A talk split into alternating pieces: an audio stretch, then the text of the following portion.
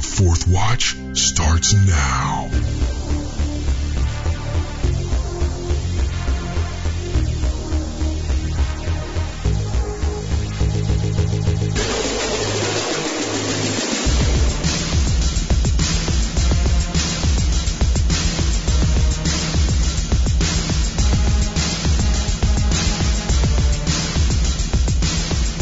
Hello, everybody. You're listening to the Fourth Watch with Justen Faull on the Fourth Watch Radio Network. I hope everyone's having a blessed week. Tonight's going to be another paranormal history lesson with one of our favorite guest historians. We'll be delving deep into the ancient accounts of the demonic race of the reptilian entities, crossing over multiple timelines and cultural records. Many claim that the reptilian entities are merely a mythological conspiracy theory, but tonight we prove the contrary. We've got a lot to cover, so let's go ahead and start the adventure. Submitted for the approval of the Fourth Watch Radio Network. I call this episode Reptilian Species Part 1 with special guest Gary Wayne. Well, it's officially Thursday, and that means it's officially time for the fourth watch. It is such a blessing to be back with you all, and we've got a great show on tap tonight. If you're a new listener, we're very grateful to have you tuning in, and we want to let you know that there's a brand new show posted every Thursday at 11 a.m. Eastern Standard. Be sure to head on over to fourthwatchradio.com. That's F-O-U-R-T-H-W-A-T-C-H radio.com, fourthwatchradio.com. There you'll find show archives, links to our free mobile apps for Apple and Android devices, links to all of our websites, as well as a donate page that will show multiple ways you can help support the Fourth Watch Ministries. You can also subscribe to us on iTunes if that's your preferred method of listening. A couple quick reminders. Hollow Earth Chronicles is now on sale at fourthwatchfilms.com. That's fourthwatchfilms, all spelled out, dot com. Pre-orders opened last week and we are looking to ship out the first week of August. So head on over to fourthwatchfilms.com and guarantee your copy of the film today. This is a powerful and groundbreaking documentary that you won't want to miss. Also, there's been a slight miscommunication regarding the digital HD release of the film. Due to some licensing agreements, we won't be releasing the digital streaming version until October 1st, as of now. And I do apologize for the inconvenience. But the good news is that everyone can get the DVD. We'll be opening up a link by August 1st for all international orders on the website. We finally have international shipping worked out with one of our distributors, which again will be open on August 1st. So you'll see a link on fourthwatchfilms.com for international shipping. Now tonight we're joined by my good friend Gary Wayne, author of the Genesis 6 Conspiracy. If you're not familiar with his work, I highly encourage checking out his website, which is Genesis the number 6 conspiracy.com. We're excited to finally bring a series of two shows that specifically deal with the reptilian species and deliver solid information on a topic that often gets flooded with new age theories. And I am stoked to join the conversation tonight. So with that said, let's go ahead and welcome on my good friend, Gary Wayne. Gary, welcome back to the fourth watch. How are you tonight? Excellent, and so happy to be back with you tonight, Justen. Hoping that we're going to have a very, very interesting discussion for your audience tonight, and very much looking forward to it.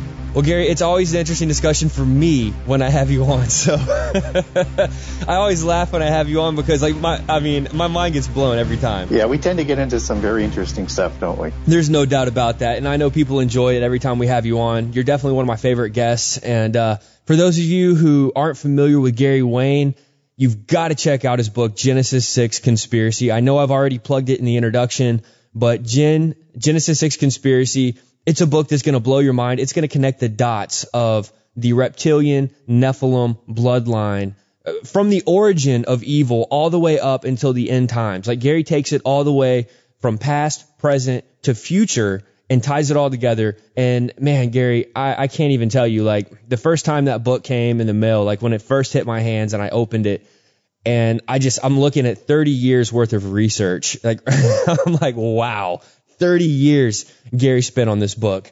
To be able to hold a book in your hands that has 30 years of research, um, and I'm not a big reader. Like, I, I don't read a lot of books outside of the Bible. um, or pseudographical texts. But this is a book that I highly recommend. And uh, man, we are going to dig into a topic that is one that you've covered in your book. And we've kind of brushed slightly on the surface of this topic uh, together. And that is getting into the species of the reptilian or the reptilian species. And this is an area where much controversy tends to linger. Um, many people who talk about the reptilians or the lizard people, the snake people, uh, or the aliens, uh, you know, a lot of different terms get thrown around uh, surrounding this this group of, we'll just say creatures. But we want to kind of slice through some of the conspiracy theories because not everybody who talks about reptilians are crazy. And not every person who talks about reptilians are part of this new age movement. And I think as Christians, we need to be able to join the conversation and rightly divide the topic so that we can set aside the, the lies from the truth. And so that's what we're going to do tonight. We're going to be getting into the species known as reptilians. And, and this is kind of a little bit of an umbrella of, of creatures, but we are going to get into some different areas of it from a Christian biblical research perspective.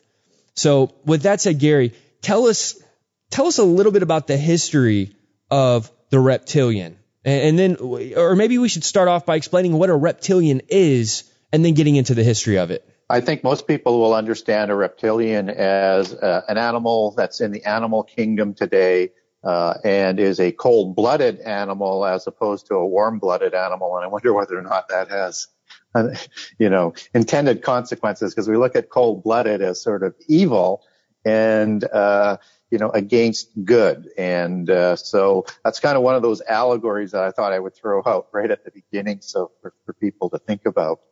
And within the uh, the understanding of these beings, we have several different levels of beings, and so many of them are referenced in, in the Bible, even though people may not understand the reptilians in that sort of manner. So the first one that's the easiest sort of to talk about is is the serpent that is in Eden. And whether or not this is Satan or it's a Nachash, uh, as it's described in Hebrew, uh, and part of the animal world and all. What we do know about this serpent is before the fall and the consequences of the serpent participating with Satan, at least, or being coached by Satan, I think, is at the very least, to to deceive Eve and also Adam. This was known in the Bible as the most craftiest of animals uh, and an animal that could speak. So an intelligent animal that could speak. And sometime after Eden, immediately after, for punishment, it loses its intelligence, it loses its voice, and it loses its limbs. And so whether or not different varieties of this serpent had wings like, uh, uh, like it could fly like some of the dinosaurs are depicted, which would be a flying dragon or a flying serpent, um, it certainly is thought to have walked upright as well, whether or not it's an Egyptian uh, mythology with Draco or with uh, Gnostic Gospels where they describe it as being as tall as a camel, walking on, on upright, could do the work of animals, and was sort of above most of the animal, kingdom. So that's kind of the first serpent that we're dealing with uh, in the Bible. And then the other one would be the seraphim angels that are depicted and in his seraphic form would be Lucifer or Satan. And certainly in Revelation 12, we understand Satan as the devil and the serpent and the dragon. So again, linking dragon and serpent together because in antiquity, they're the same thing. And then when we look back at, at, at Isaiah 6, it talks about seraphim. And the seraphim and the I am, it means ones, and the seraphs were fiery serpents. And these angels in Isaiah 6 surrounded the throne and they had six wings. So they're at the top of the angelic order. And we know that they look like serpents because when we go to Numbers 21 and we look at the incident in the Exodus and we have these venomous snakes that are attacking Israel, the word used there is nachash for those serpents except for one and that's where Moses puts the image of a serpent on a staff, and that's seraph or seraphim.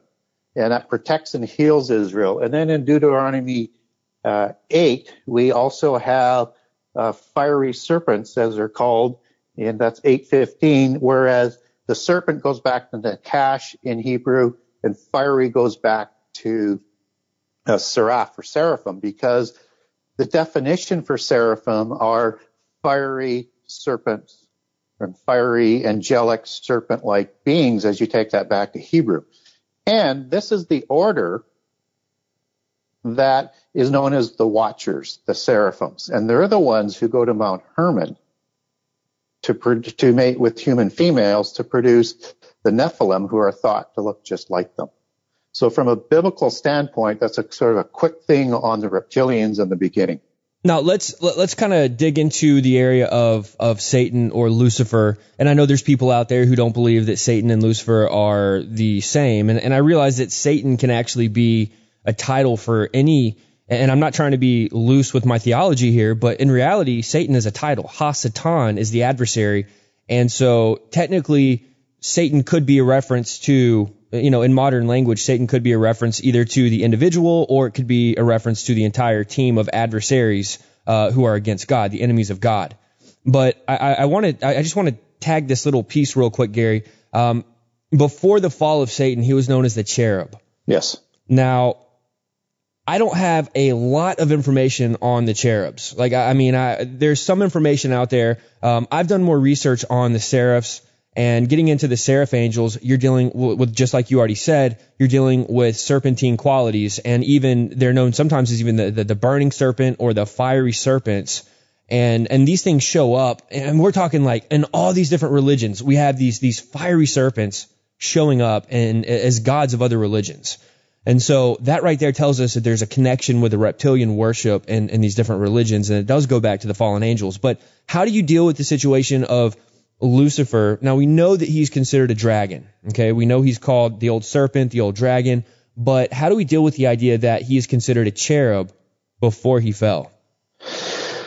Well, I think it, it you know, he's either a cherub before and a seraphim afterwards, or he's both, right? Because he is one of the most significant uh, beings in in the uh, angelic realm uh, before he rebels.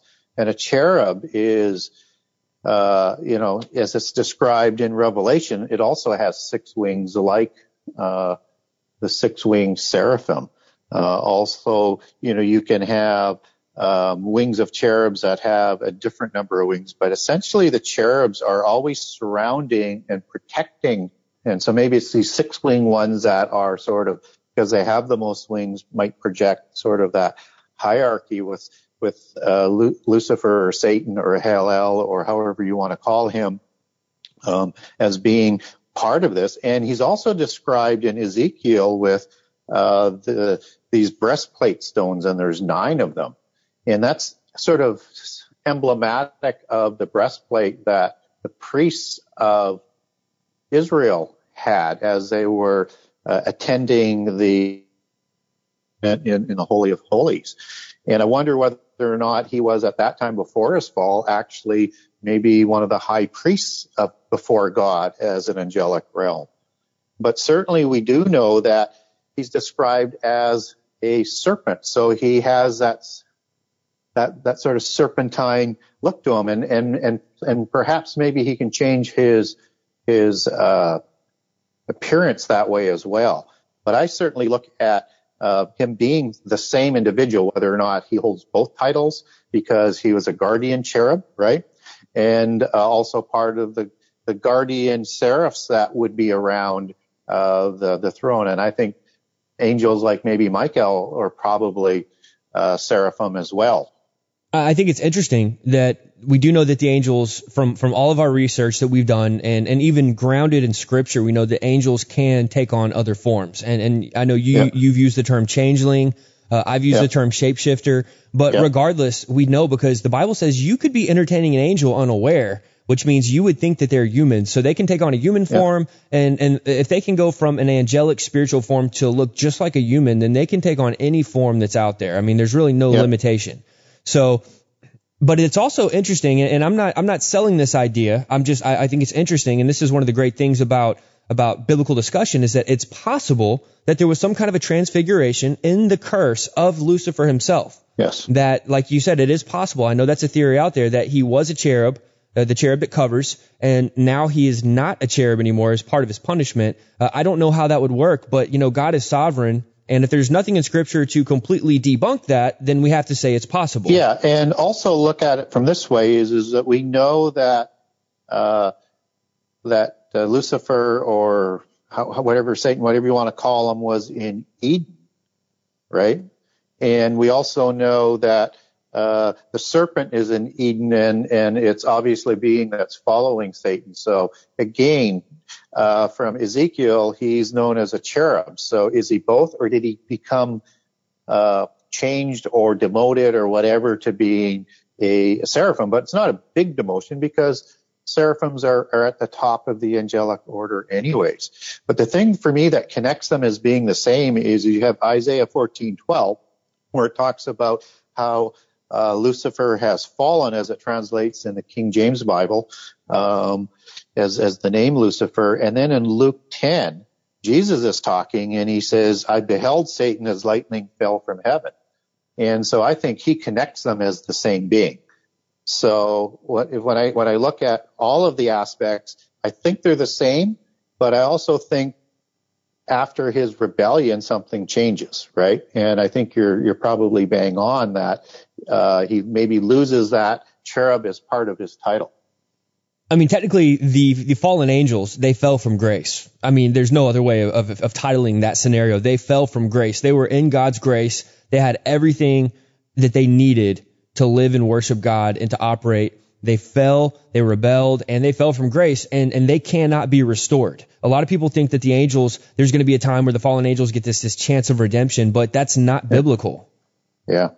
And what's also interesting about Luke 10, 18, and this is maybe just going down a little bit of a path, but after it says, Jesus says that he saw Satan fell like lightning from heaven, he goes on to say, and he says, I give unto you power to tread on serpents and scorpions and I don't think that's a coincidence and very applicable to the subject. And of course, scorpions, as you take that back in, in the uh, Hebrew, that goes back to a crab, A-Q-R-A-B, however you pronounce it, a cat, a crab maybe.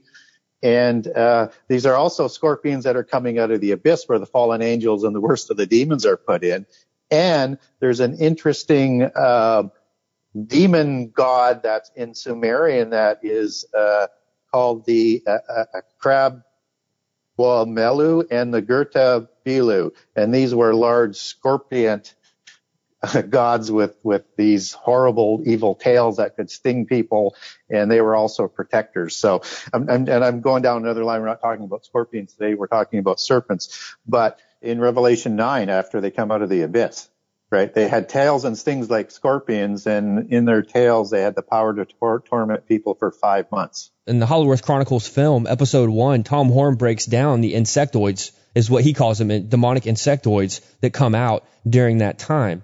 And so it's interesting because we do see we see language used in scripture that is you know the average man would say well that's a snake that's a scorpion but it's so much more there's a demonic side to that in in the reality. Well, in the Enuma Elish, where these uh, crab uh, beings are um, depicted, they're described as large beings with the head and the torso of a man and the body of a scorpion, avian legs, so bird-like legs, and wings uh, that, uh, that, that help them fly, and and very destructive weaponry uh, depicted as some form of bows and arrows, and they had the ability to sting their prey from a venomous tail. I mean, that doesn't sound like a normal scorpion to me, Gary. no, no, no, no. And they were, and they were guardians for some of the gods, and they were created originally in, in Sumerian legend by Tiamat or Lotan or Nahor, what we would know as Leviathan or a serpent-like being. So a direct connection, and it's probably why you have these scorpion beings in the abyss, right? Right, and, and I always when I when I go back and I and I study the passage in Genesis about the Nachash, and really, if, if you don't go and research the Nachash and understand the Nachash, then uh, the average person is going to be thinking, well, it's just a talking snake. It was just a, a python that was able to talk, kind of like how God manifested and spoke through a donkey, um, Yeah. which some people still don't know that story. I had somebody write me and tell me Yeah. they said I'd never heard that before. I had to look it up. But we do know that there was a satanic element of what took place in the garden, and it was not just a python, uh, which some some say, and, and, and I've even heard people say that animals could talk in those days, which we don't have any reference in scripture to prove that. But the bottom line is what happened there. That was a serpent. That was the serpent in the garden that that beguiled Eve. So I, I, definitely that's definitely a good place to go back to and start. I want to make one more comment, Gary, on the cherub in dealing with, uh, we do have biblical reference that the two things that we see in Scripture that stick out about the cherubs, uh, or the cherubims, as the King James says, we're dealing with their guardians and they're also worship bringers. These are two two elements we see because after Adam and Eve were kicked out of the garden, what we find out is that the garden was guarded by these two cherubims that were guarding the way of the tree of life. And and so I do believe that Eden, and we're getting into this in the film, but I believe Eden now is inside the earth. And I don't believe that entities can get into it because it is guarded by the cherubims with the flaming sword. Yes. So uh, that's very important because a lot of Hollow Earth believers that are in the New Age movement, they say, oh yeah, well Eden is inside the earth and its inhabitants are supernatural entities that take people into the realm of Eden and teach them the ways of the hollow earth. This shows up in many accounts, and we break these things down in the film. But that cannot be according to scripture because cherubims with a flaming sword are not going to allow any satanic entities into that region, at least from my understanding of scripture. But the other thing is, is that they, they not only guard, but they bring worship. And we have uh, evidence in the book of Ezekiel about uh, Satan or Lucifer before he fell. There's there's references in there. If you study the passage, that he was bringing music, almost like some people say he was like a choir director. Um, but there's references that he would have had a beautiful voice or, or made beautiful music with pipes. And some people can interpret it one way or the other. But I believe the cherubim brought the worship. That was part of their goal, part, Yeah. part of their duties. So, but I don't want to go too deep into that because that's not the reptilian side of things. But it's very interesting and it's important to hash out because, as you know, people always say Satan is a reptilian, but we also and they say, well, seraphs are reptilians, but they say, what about the cherubs? Because he's he was the cherub that covered before the fall. So I think it's important to kind of hit that on the head before we go further. So I'm glad you I'm glad you drove that out. Yeah, and and clearly, again, I mean, he he's described as in in in there in Ezekiel 28 as you know having great wisdom, uh, which is part of what um, corrupted him uh, by the reason of his brightness, right? So again, and of course, we know uh, Satan is also the angel masquerading as an angel of light. So, and that's why light allegories are all all there, and that's why he was cast to the ground again in Ezekiel 8. So again, you have Isaiah, Ezekiel, and Jesus connecting him to being one and the same being. So I think, uh, and, and then we have Revelation 12 where he's described as, as a serpent. So however he gets to be both or one and then the other, we know they're talking about the same individual. At least, at least that's my opinion anyways. Now, this idea of a reptilian race, getting into the, the origin of that would be directly linked to the reptilian, or we'll say the serpentine class of fallen angels, which would be the seraphs. Now, that would be the, we'll just say the origin point of anything that would be called a reptilian creature or entity or being. Uh, putting all animals aside, we're dealing with entities now. And so you have these seraphs, these fiery, burning serpents, and oftentimes they're winged. Uh, you know, I mean, when you when you read about these things in the different cultures of the world, you find that they would fly. And so everything lines up that these serpent, these serpentine angels were majorly part of the conspiracy to create the hybrid offspring that we know today as the Nephilim. Yeah, and again, you see, even though there's a few different images, and I think there might be a few orders of, of the seraphims or similar ones, or maybe they just take a slightly different face, but you've got the Anunnaki that are these feathered serpents, right? And serp- feathered birds. And just as you have Quetzalcoatl as the plumed serpent or the feathered serpent and all the Central American, uh, gods are of the same description. And you have the Thunderbird gods that are these feathered gods as well. So I think there's a consistency around the world as we look into this this winged being that is a dragon, which, which is a uh, same thing as a serpent because they were the same thing in antiquity, as I already mentioned. And now put the feathers on them, and you can unite most of this order around the world. Now, let, let me just ask a quick question here on on what you just said because you mentioned the Thunderbird. Now, there are there are even to this day documented cases of Thunderbird sightings on what we would, you know, as researchers, we might call cursed Indian land or um, Indian land that is under what we would call principalities. And yeah. you find out that there's certain, we'll just say portals or stargates that are referenced by the natives. And they say that out of those portals, and they are very strategic locations. It's, it's isolated. It's not just at any given place. They have mountains that they say those are where the gods come through and they say that the Thunderbird will come through. And you find some different stories of the Thunderbirds. And, and I've covered the Thunderbird as a possible connection with the Mothman phenomena that we, that we read about, about, uh, what was it, Point Pleasant. And, um, I, I, did a whole breakdown of, of Point Pleasant and, and the Mothman. Maybe I'll re-air the show one day. But the thing about it, Gary, is there are connections with what we, what we call the Thunderbird in native culture and then what we find over in India and what they call the Garuda. Now, my question would be this to you. If, if there are angelic connections to the Thunderbird, then that kind of puts my theory uh, kind of down because I've, I've kind of assumed that the Thunderbird would have been some type of a hybrid entity. Now, I could be way off on this. I'll be honest. I, I could be way off, but I want to get your take. What are the possibilities of the Thunderbird being a hybrid um, or a demigod rather than being an angel?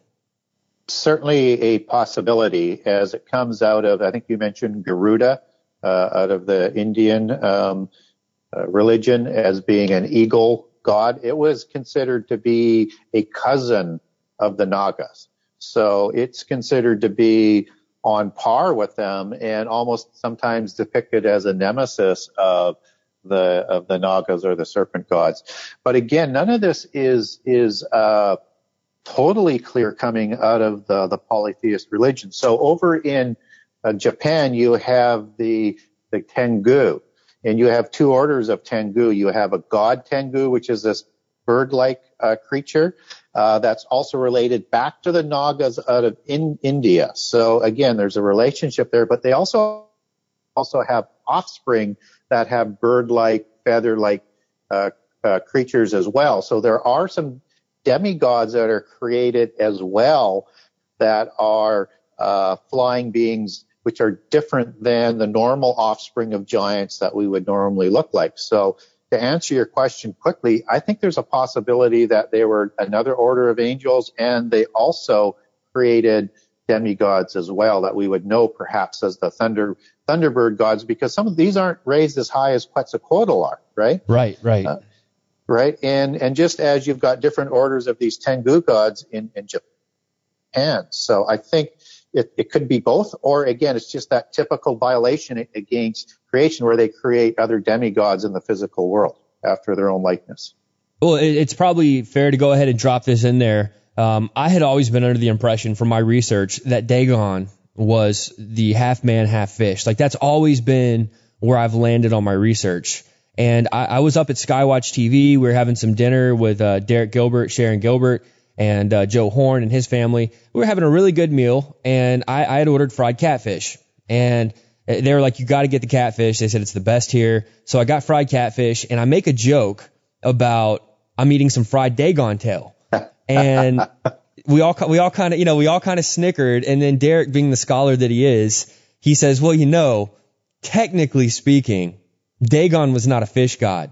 And I'm like, oh, wait, what? What, what, what did you say? And, and then Sharon chimed in and they explained that that's a misconception. Generally, I believe if I, if I remember correctly, they said Dagon being a fish god goes back to the false interpretation uh, by a man named Hislop who wrote the two Babylons, which many people quote him around the holidays for being anti-holiday. Um, and, and, we find out that his book actually has some nuggets of reality in them, but the majority of his claims cannot be vetted with historical data. And so much of what people say about the holidays, um, they they're pulling from this guy's book. So basically, when you check out his bibliography, you find out that a lot of his claims don't hold water with historic proof. Right. But anyway, so the bottom line is Dagon, I'm being told now, is not half man, half fish. And it kind of crushed me because I'm thinking, man, I've done a whole teaching on this uh, with Jonah, and and now I'm going to have to publicly repent and explain that I misquoted. And so he's explaining that actually the fishmen, the half fish, half half men, go back to the Sumerian Apkallu. And the, man, fascinating topic. Matter of fact, I'm going to have Gary on, uh, I'm going to have Derek back on to talk about this. But the Apkallu, some show up as half fish, half man. Some of the Apkallu show up like what you're talking about with uh, with feathers. Some of them show up as, as part bird, part man. And I, I'm man, I go on so many tangents. I'm sorry, Gary. They're depicted as fish gods. A lot of people know them as fish gods. Uh, I, I, I don't get into that uh, difference in the in, in the book that I write because I'm going down one of those rabbit trails and it's already a, a big book. But it's uh, very very clear that that is not the normal understanding coming out of prehistory of who these uh, the Dagon was in the description of them. Uh, and the fish gods that they say came, you know, with Oannes that came out of the ocean. It's more like they came from across the ocean, but there's two interpretations on that. And, and I do agree with it that it's got nothing to do with the fish. It's just how you translate that coming out of, uh, uh, out of ancient Sumerian and, and, other ancient languages because they can have similar types of meanings, just as Hebrew can have several different types of meanings. So I think that's where the confusion is, but it is a rabbit hole to go down and try and explain. All right. Well, I have done a great job of deferring us from the main topic tonight. but uh, but okay, so getting back on the reptilian idea, but but it's good to clear up some of these things because these are good these it are is. good talking points, and people get very deceived by uh, you know there's a lot of bad information out there, and as I just explained, I succumbed to some bad information a couple years ago on Dagon, and I've kind of ridden on that, and uh, so I, I you know publicly I want to say that I was wrong, I was wrong about Dagon, and uh, you know I want to clear the air on that. But this idea, so we've got these reptilian angels, and these reptilian angel, uh, these angels, these, these serpentine angels, the seraphs, they came down, were part of a major conspiracy, which we've covered so many times, of creating the giants, these hybrid Nephilim offspring. And so we now have not only serpentine angels, but we now have a serpentine class of human, well, let's just call them humanoids if you want to go that route. They're not fully human. They're not fully angel, but they carry the characteristics of a serpent and of humans. So that is where the, the, the reptilian class enters in to the human race. And I want to pick up there and kind of get into some of the features of the reptilian humans, the hybrids. Yeah, I, I agree with that. And, you know, as we get coming down from prehistory, uh, we get two different forms, uh, maybe even three, if you if you want to include the Thunderbirds as uh, another form of demigod, which some of the cultures do. Um, but you get the warrior class offspring of the seraphim angels and the serpent gods, uh, and you also get the serpentine uh, priesthoods that are also offspring, and they form snake brotherhoods of the religions that are going to house the polytheism of the different sort of uh, pantheons uh, around the world, even though they're going to have essentially the same religion. And so, uh, it, if we, we need to really sort of focus that this is not a separate sort of event that happens either in Sumeria or in Quiché Maya or over in India or over in China. It's everywhere. And they're all telling the same story of the creation of serpentine beings, some as a warrior class and some as a priest class. Now, what's going to be the main, the, we'll just say the main dividing factor? Uh, what's the biggest difference between the warrior class of reptilians and the priest class of serpentine reptilians? Well, typically the warrior class are going to be the noble class and the kings right? So, and if you go back as Nephilim as kings, they're all warrior kings, right? As they're being uh, depicted. But uh, the priest class was always part of that organizational structure. And in, you know, some of the interviews that we did very early on, you have an organizational structure of the god that they're going to worship in the pantheon. You have the Nephilim king, and then you have the priests and the religion and the secret societies and the development of the magic and the knowledge alongside it. And it's the same organizational structure around the world.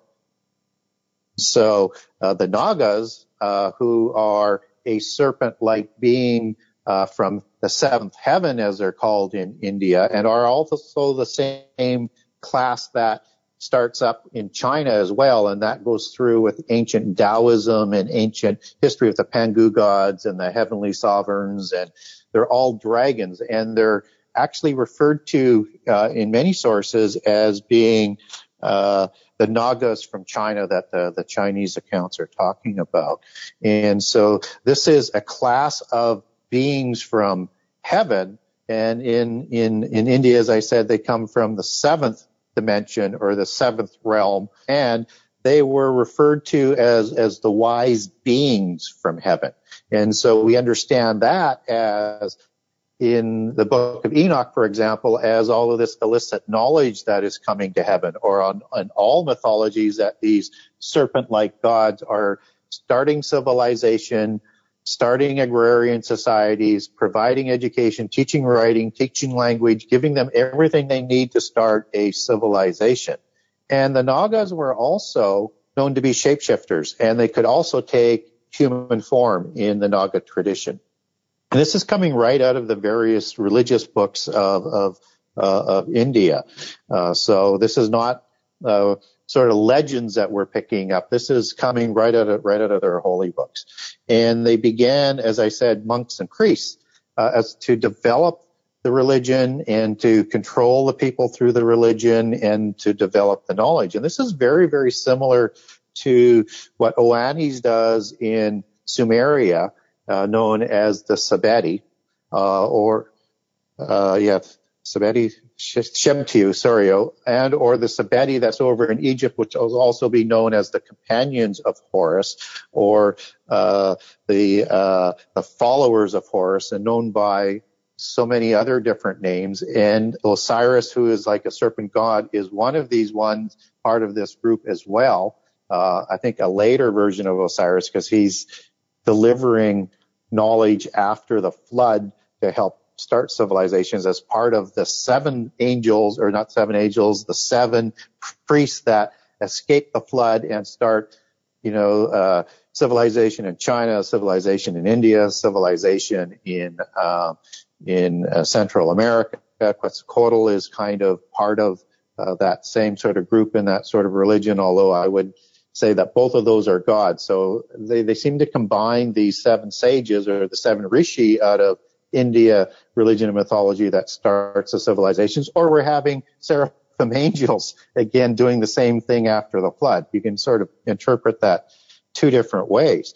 But all of a sudden you can see how all of the cultures around the world are talking about a similar story. And just as you have in Cambodia, you have uh, have uh, and they're called the Sri uh, Kamboji, as I recall, out of Cambodia, they believe that this was a reptilian race who uh, possessed a large empire in the Pacific Ocean, ruled over by one of these very powerful serpent god kings called King Kalia. Uh, but they were forced away and had to resettle in India, which started the, the Nagas. And they also believe that there were seven races of Naga. Now, whether or not that meant humans or that meant gods, it's not clear to me, but it's very interesting that so much of mythology and religions have seven cultic centers around the world. Now, the idea of the Nagas, uh, this is one of those areas that we that we kind of hit hard in the film. And when you when you start to study the Nagas, you find out. I mean, obviously, first first things first, they are reptilian, and some people call them snake people. Um, it's rare, but occasionally somebody might refer to a Naga as a lizard person. But uh, you know, unfortunately, people are going to mix up, you know, snake people, lizard people. It kind of gets, you know, switched around here and there. But technically speaking, by looking at the the rock reliefs, the carvings in the caves, the paintings, the idols uh, of Hindu culture, you see that the Nagas are actually serpent people. Um, they are they literally have the characteristics of snakes and humans. And I mean, some of these, some of these reliefs, Gary, they, are mind blowing. I mean, if, if, if somebody were to come into contact with one of these things, looking the way they looked in ancient culture, I mean, you better check your underwear. You know, I mean, that's, that's pretty much the, the gist of it. Um, I'm looking at these things and I'm thinking to myself, I've never seen anything that was so specific. That, that's probably the best way I could say it. They are so specific in the way that they appear in Hindu culture. And I mean, sometimes you see them with the veil of a cobra behind their head. Sometimes you see them with multiple veils of cobras, like, like almost like it was a multi-headed serpent, but they have human features with a human, uh, uh it's like a hybrid human snake face, and then they've got other human parts. So they can, they can actually operate the same way a snake would or a human would. But the thing that gets me on the Nagas, and this is, this is kind of wild, but they, they come down from the heavens, according to their, their belief, and then they now have made their home inside the earth, or, or we'll just say in the subterranean realm. And so you've got these under earth kingdoms. Sometimes they show up inside dry earth. Sometimes they show up in the ocean. But the thing that always connects, there's always an affinity with water. Like we always see with the Nagas, sometimes the entrances into their kingdoms, it's the opening of a well. Sometimes they would enter in through the water and then down into a subterranean dry space.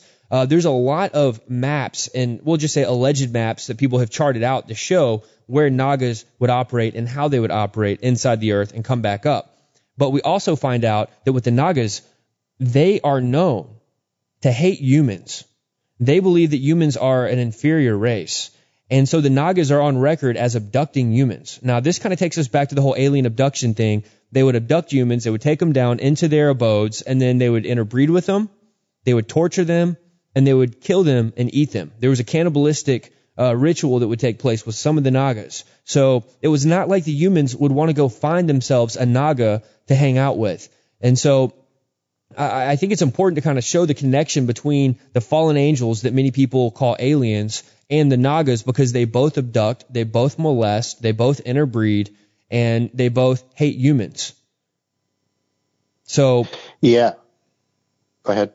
So when I when I consider this, I think back to the idea that there are these religions that you're that you're talking about, and there's a popular cult. I'll, just call it a cult for the sake of our, uh, you know, lack of a better word. But there's a cult following in India even to this day, where you're dealing with these men. They're clearly humans, or they appear to be humans at least, and they are called. They're claiming to be the Naga people, but they don't look reptilian. They don't look crazy. Oh, they, they do look crazy, but they don't look reptilian. But they'll cover themselves in the ashes of dead people. Like they'll literally, they'll paint their body with the ashes of dead people, dead animals. Um, a lot of times they'll use different types of herbs that they'll smoke, uh, hashish, uh, different types of marijuana. Sometimes they'll make paste out of it. But they have this religion of seeking after the Naga and and they, they kind of they're they're very strange. Some people may have seen there, there's actually been stories that have been covered in mainstream media about this this particular sect of Hinduism, but they're calling themselves the Naga people. And I'm just thinking to myself, if they actually came into contact with a real Naga, I don't think they'd be seeking after them anymore. Yeah, well, they're certainly, uh, and they're from Naga land, and they're we're very much a warrior class as they take their cultural history back as part of that. Nephilim sort of warrior class that I talked about earlier. And they also like to wear conical headgear, right? And they like to dress up with feathers. And I think they're again going back to that feathered serpent look that we talked about uh, that they're that they're worshiping and and and they like to wear like canine teeth which i think aren't really canine i think what they're trying to represent is is that cobra teeth look just as the cobra is associated with uh, the uh, the kings of Egypt. And also, and for just for the record, I mean, they also have the, the falcon image, which is that, that bird image, which again, even though they had the Ogdoad serpent gods and Osiris was a serpent god, and Horus is more of a falcon god, right? So these imageries are closely associated. But when you, when we talk about a Naga in, in, uh, in India, uh, it is a cobra that they're describing, specifically a cobra, whereas a generic snake wouldn't be called a naga, it would be called a sarpa. So they're, they are describing a specific type of serpent, and in this case, one that goes back to the gods. And uh, they also describe uh, a female naga that they called either a nagi or a nagina. So again, which is very interesting, but they had shape shifting abilities, so they could take any gender that they would want in, in this world. And, and again, they, they produced offspring. So whether or not these Naga people uh, actually go back to uh, go back to uh, the real Nagas or not. They are certainly worshiping uh, this tradition of those ancient Naga demigods and gods. And the Nagas also carried the elixir of life and immortality, whatever that means, so that people would want to try and live forever through them or by worshiping them, but somehow they had some sort of elixir of life for immortality. And they also had a specific holy mountain, which again would be similar to what all the gods around the world would have. And so, and they believe there was good Nagas and bad Nagas, just as not all of the seraphims would have rebelled, right? And the good Nagas uh, were guards, and they would protect from the devas, and the devas would be the fallen ones or the evil ones in in Sanskrit and all of the Brahmin and and Hinduism and Buddhism religions that would fall you know, down through that, that lineage of passing on their history through religion. So, uh, again, just so many interesting connections with what they're talking about and what we hear about these reptilians from around the world. Now, one one last thing I want to hit on about the Nagas in India is um, you have this this whole narrative surrounding the Nagas, and you've got a, a, rich history that anybody can research. Like this information, it's it's mainstream, it's not hard to find, but you also find uh, generally you're dealing with with the ancient cities of Patala and Bhagavati. But then you get over to Tibet and you find a shrine a monk shrine, if you want to call it a monk shrine, I guess you could. Um, but there's a shrine which is to the Naga as well. And so you're now seeing a connection, you know, miles apart. And then you go further into China and you've got another connection with the Naga people. And you get to China and, and you find out that they've got these shops, these like herbal, you know, I don't know what you want to call them. I'd, I'd probably try to call it more of a new age, um, you know, new age type, you know, magic, you know, medicine man kind of shop but they've got teeth that they're selling in China. And I've never seen them in person, but I've heard stories that you can go to China and buy what they're selling as dragon teeth. And they're not normal teeth. Like they're clearly not the teeth of a regular animal or even a large animal. They're, they're sold as dragon teeth. And I, you know, I tend to lean towards the idea that it's possible that these are the teeth of hybrids or possibly the teeth of, of what, you know, people would call a Nephilim. But they'll grind up the teeth and then they'll ingest the powder of, of the ground tooth.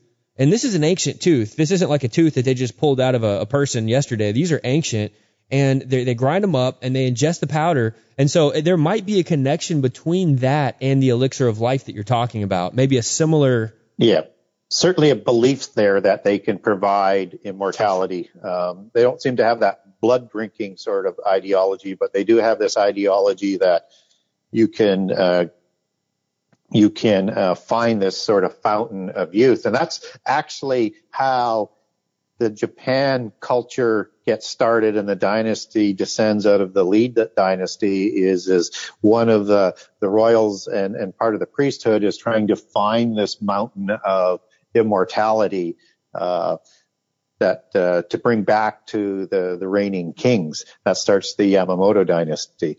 So again, they all all of these things descend back to the same sort of Naga belief that comes through with the Brahmins and the Aryans out of Mesopotamia. And you also have this filtering down into Thailand where they call them the Phaya Naga and they're depicted as dragons and in Malaysia as Sri Suman, uh, as a Naga. This is this is all connected because that the Eastern religion splits. Uh, one goes into Mesopotamia, uh, and one goes into India, into the Indus Valley of this ancient Zoroastrian religion, um, uh, as they split away from Babel. And what's interesting about that in Zoroastrianism is, is I mean, their god uh, is referred to as Ormazd, which is the serpent. And they even use the same type of, uh, of names for the evil gods like devas. So there is a definite belief system that is all connected. And, uh, through that religion of the Ahura Mazda, and because again, they're the same religion, um, understand that Enki or Samael was called Ormazd or the serpent of the night or the Ahura Mazda. And and Enki of Sumeria I mean, he is described as the and depicted as in, in, in ancient glyphs as a serpent and is the serpent god coming out of uh, Sumeria and from Samael, where Samael comes from. So Sama is the town which he was the lord over, as as that sort of history goes back to. But he is definitely the the, the serpent god of of Sumerian history and the one who is the enemy of Enlil. Uh, and again, I just can't underline enough that uh, uh, all of these things are related. And just think of Samael as in Hebrew as meaning the venom of God or the poison of God. And that's why you have these, these poisonous, uh, teeth that, that elicit the poison in, in the snake. All of this is connected.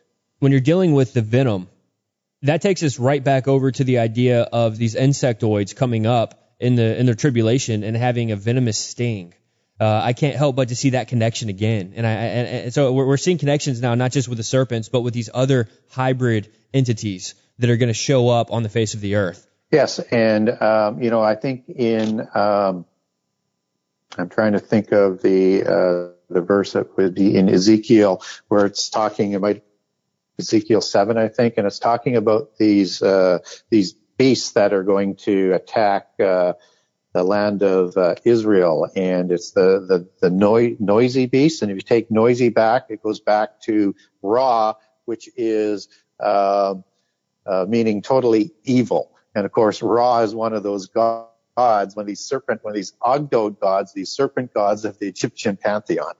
Just, just amazing at how all of these sort of things kind of connect.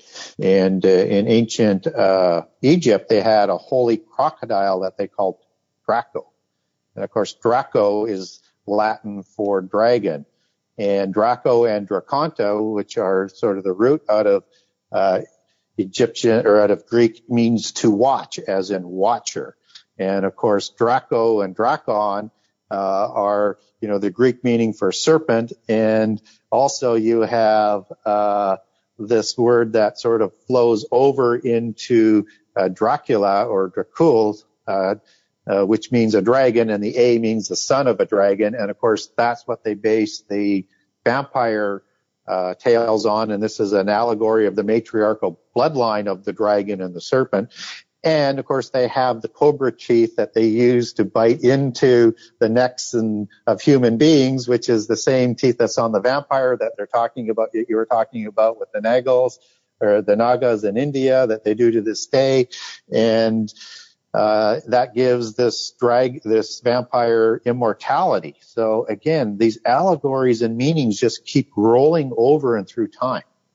Now, in the next episode that we do when we continue this, I definitely want to get into the, the, the Dracula connection. I want to kind of move it up into the bloodlines and uh, getting into, we'll just say, modern accounts.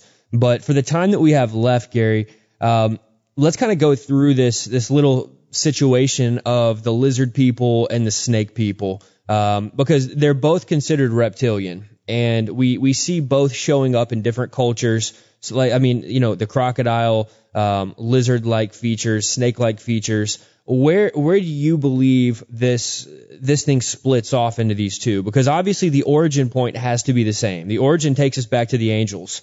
So where at what point do we do we branch off and have lizard people and snake people as two separate entities?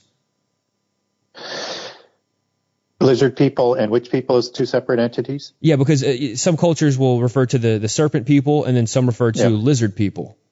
Right, and they're they're the same. I think they're they're the same, and uh, they're just using different words to describe the same thing because lizards and serpents are essentially part of the same sort of reptilian class. There may be a different distinction in there, or maybe there's some survivors of that the fallen angels did of the original serpent that's that was in Eden that's a little bit different. That is more like a crocodile walking upright, which is why you have the depictions of the holy crocodile in in Egypt and Sobektech. So that may be a distinction in the type of of beings because I don't think that was a being that would be considered a demigod. It was just a uh, another form of intelligent being, if we can understand it that way. So um, there are probably different subclasses in here, but clearly I mean, we get this offspring coming from the from the various gods out of, uh, of the, the rebellious angels that create these demigods in all sorts of forms. So again, you could have a few different sort of splits as to what type of uh, being is being created, or maybe they did some intermixing of other DNA with that crossbreeding somehow, because they would have had the, the fallen angels had the ability to do DNA manipulation as well. So there's all sorts of different ways that they could create different classes of of these types of beings. Um, so I'm not sure whether or not I answered your question or not, but well, no, I, and I agree with you because as I mentioned earlier, there, you know, a lot of times the lines get blurred. Some cultures say lizard people, some say serpent people, and we see, yeah. we see the characteristics of both in many of the paintings. And, and like you said, we're dealing with reptile. I mean, that's the, that's the root word that we have in America, reptile, reptilian, and there you have your snakes, your lizards, um, you know, amph- amphibians are in a whole separate class, obviously. And dinosaurs would be considered reptilian as well. And we didn't have a name for dinosaur before they made it up uh, a couple hundred years ago because they used to be known as dragons. So even uh, those those ancient dinosaurs, whenever they were around, would be considered to me to be a reptilian type of being that would be a favored species of the of the seraphim angels. And also, I just wanted to point out, I missed this a little bit earlier. Out of the Quiché Maya, you get uh, a group of serpent priests that are called Nacals. And they're very, very similar to the seven sages. And uh, they're also believed in, in, in these writings as they come down through the ancient writings that, and I know many of them were lost, but there's, there's writers like uh, La, Le Plongeon and, and Churchward who wrote about um, uh, some of the accounts that they got from these the, the, the, priests. And what they said was, though, is that the, the Nacals were connected to Ra, their sun god. And in, in, in the, in the Quiché Maya tradition, Ra was the sun and also the name used for Nakal. So, and these were again a priest class very similar to the, uh, the Nagas out of, uh, India and related to them by, in most people's accounts. Well, the idea that the Nagas would be able to enter into water. And, uh, I mean, look, a crocodile can go underwater for a long time. A snake can go underwater for a long time. Uh, even sea snakes, uh, you know, from what I've seen, sea snakes have to come up to get some air. Um, but there are some sea snakes that have gills, if I'm not mistaken. But that kind of takes us back to the discussion we had, uh, you know, a couple years ago, uh, or maybe a year and a half ago when we first uh, did a show together. We talked about how there's a theory that the Nephilim would have been able to have similar attributes to some of these reptiles, to being able to take a deep breath and go underwater for a longer time. Now, some people believe that the Nephilim would have had gills, but I, you know, and I've kind of leaned on that for a little while, Gary, thinking that it's possible. But if that were the case, then they would have been able to all survive the flood. Uh, if they had gills. So I, I'm, I'm, you know, I don't believe they had gills, but I do think that they would have been able to stay submerged for a longer time than a human would. You know, we certainly do get uh, some things coming down through history that there is an affiliation with them to affiliation with them to to water and with the gods. And that many of these portals that come down through let's say fairy mythology or the alien mythos has these portals underwater so again there's there's an affiliation there just as you've got fairy dolmens around the world that are uh, portals that uh, uh, are designed to go into another dimension and dolmen actually translates as portal. And just as you have through so many other sources, you have caves in the mountains, as you were mentioning earlier, as portals into the other world, worlds. That's, you know, the Bigfoot uh, and the little people also are related to in going through caves. And so they can also go through shaves and fairy mounds. So there's this whole sort of underwater portals and portal thing that in different dimensions that are also completely connected in in every seemingly story that's around the world. Except that in every story in the world, we don't get the whole story. Right, right. You know, but one thing we can't separate from our, our, our historical research is the connection to the fallen angels and a class of serpentine reptilians. This is one thing, like you said, it shows up all over the globe all over every literally every continent practically has history of some type of a serpent god, uh, a feathered serpent, flying serpent, burning serpent, uh, fiery serpent. Uh, the list goes on. It's kind of like the, the the old Forrest Gump.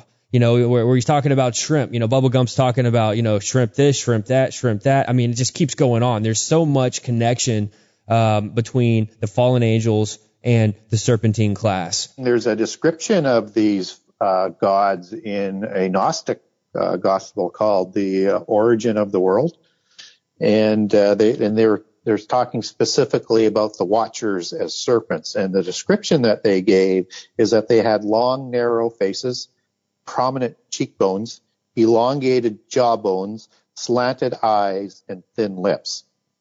And I make the case in the book and in many of the shows I do that their offspring look just like them.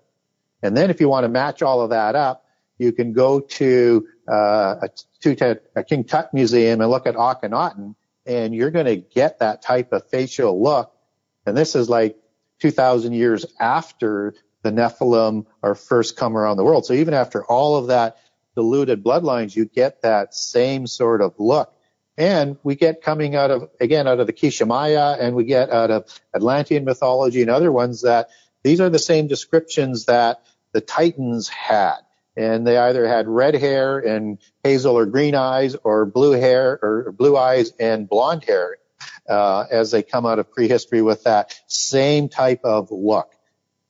So again, we, we get consistencies of this whole ideology in all religions around the world.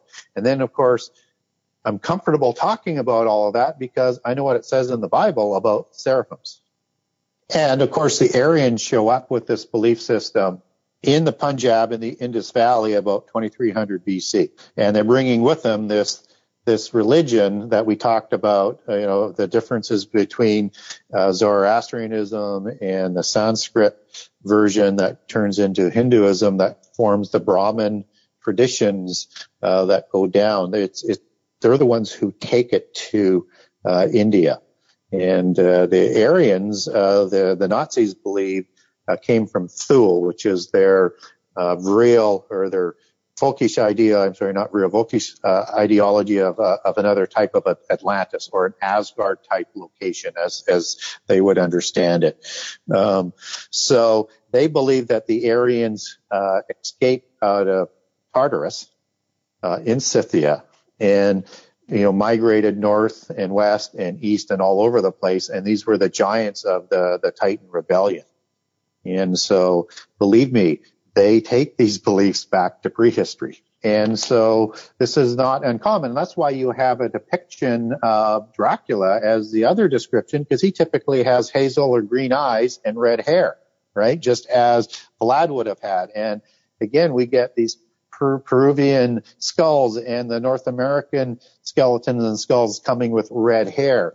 Uh, just as the Tuatha De Danann were thought to have the red hair and the green eyes as the other sort of version of these, these giants coming out of Scythia. These, and you cannot discount that this is all being kept alive for a reason. It's their belief. They believe it's their history and we're going to see all of this come about in the end time being thrown in our face that we've been totally misled, A, by science and B, by Christians and the Bible as to what happened in prehistory. Well, Gary, let everybody know in closing uh, how they can follow your work and keep up with what all you're doing. Well, the best way to follow my work is probably through Facebook, uh, and you can contact me there or through my website, genesis6conspiracy.com.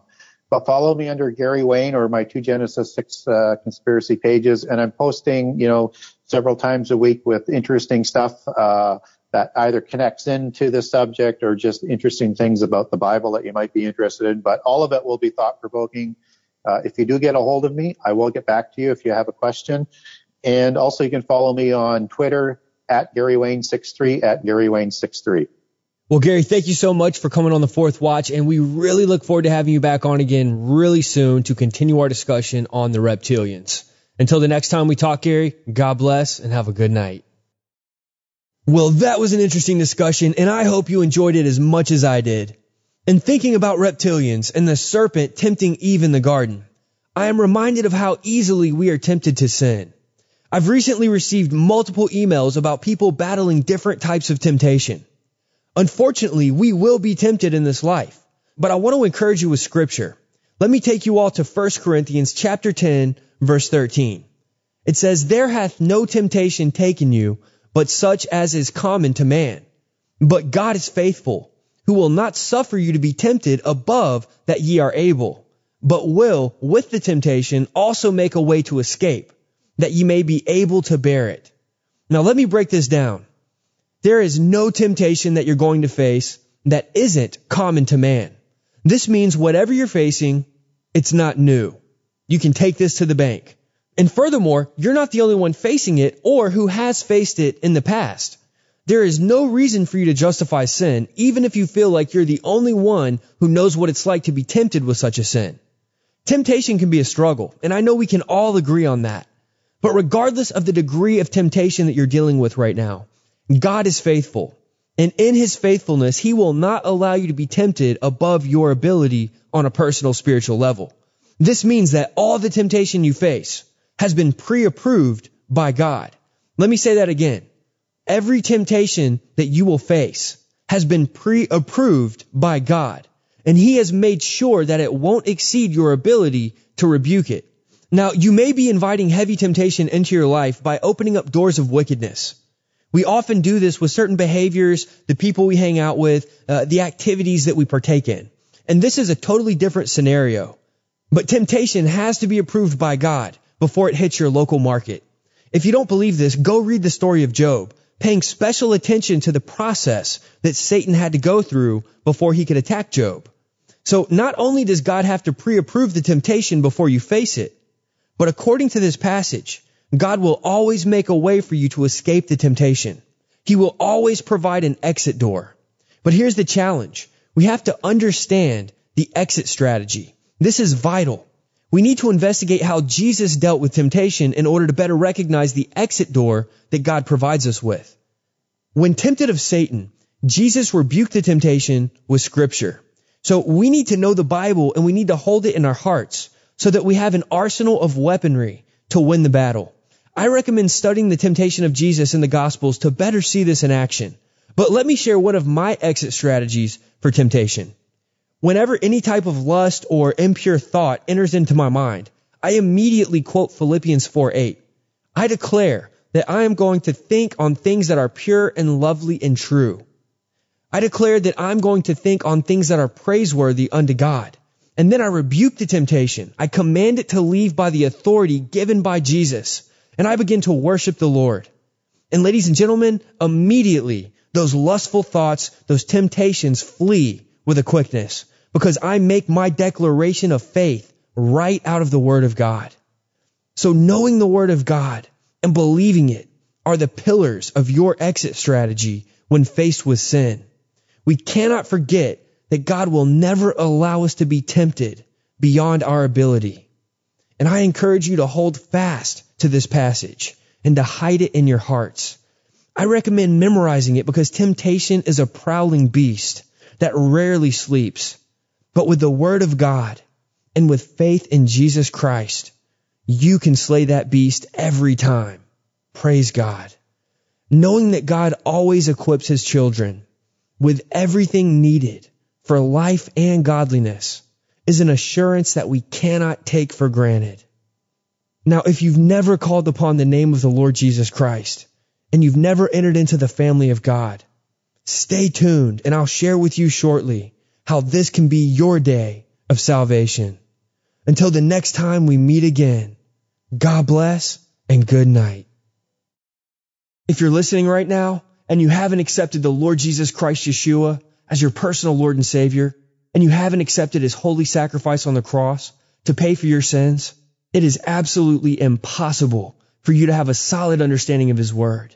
It's also impossible to find protection from the demonic realm and the days that are fast approaching, friends. And furthermore, it is impossible for you to have peace with Yahweh, the God and Father of the Lord Jesus Christ. But here's the good news. You can start anew right now. You can repent of your sins and you can have the wages of your sins paid in full. Now is the time to repent and turn away from your sins and make right with the will of God. The Bible actually declares that we don't know what tomorrow holds. So we must take action with the time that we have right now. Repentance is the first step, regardless of what you may have heard. This means turning 180 degrees from your past thoughts, actions, and lifestyles that are in opposition to the Most High God. Understand that repentance is a process and it is absolutely attainable because of the grace and mercy and power of God.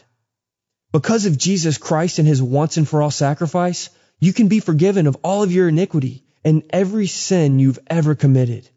Yahweh is a jealous God, but he is also rich in mercy. And tonight, if you're willing to admit your wrongs and repent, he is willing to meet you right where you are, and he will show you that mercy right now, friends. The wages of our sin is death, but tonight we can receive the gift of God, which is eternal life, but only through Jesus Christ our Lord. Romans chapter 6, verse 23. I am so thankful that God sent his only begotten Son, Jesus Christ, to die on the cross, a living sacrifice, who shed his sinless and perfect blood to pay the debt of our sins, which offers us the ability to be seen as blameless before God on that day of judgment. And make no mistake, there will come a day of judgment, ladies and gentlemen. Let today be the beginning of your communion and peace with God as you are filled with the Holy Spirit and you can begin putting on the armor of God and growing in an intimate relationship with Him.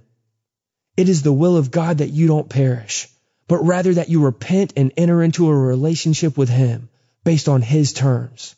If you're not sure of what God's terms are, I want to challenge you to start reading your Bibles and learn firsthand what God expects from you. If you don't have a Bible, we highly recommend that you pick up a King James Bible, which is easy for anyone to find. Jesus Christ is our only hope, friends, and my prayer is that you believe on Him tonight. That's the most important part of the show, and by far the most important decision you will ever have to make in this life. Amen. It's been an interesting adventure tonight, and I sure hope you've all enjoyed this broadcast. If you ever miss a show or would like to go back and re-listen to an old one, every show is archived on our website, fourthwatchradio.com, all spelled out. F O U R T H W A T C H R A D I O.com, fourthwatchradio.com. There you'll find links to multiple streaming options, and every broadcast is dated and summarized for your convenience. Everything we offer is completely free, including our mobile apps for Apple and Android devices. You can easily click the link on the website to be taken to whichever app store applies to your device. Be sure to stay tuned in every Thursday for all the latest shows. Like us on Facebook and feel free to add my personal page as well. If the Fourth Watch is ministered to you and you would like to help support this ministry, you can follow the donate link on our website. I bid you all a week filled with grace and peace in the Lord Jesus Christ. We'll see you all next week. God bless and good night. You're listening to the Fourth Watch with Justen Faull on the Fourth Watch Radio Network.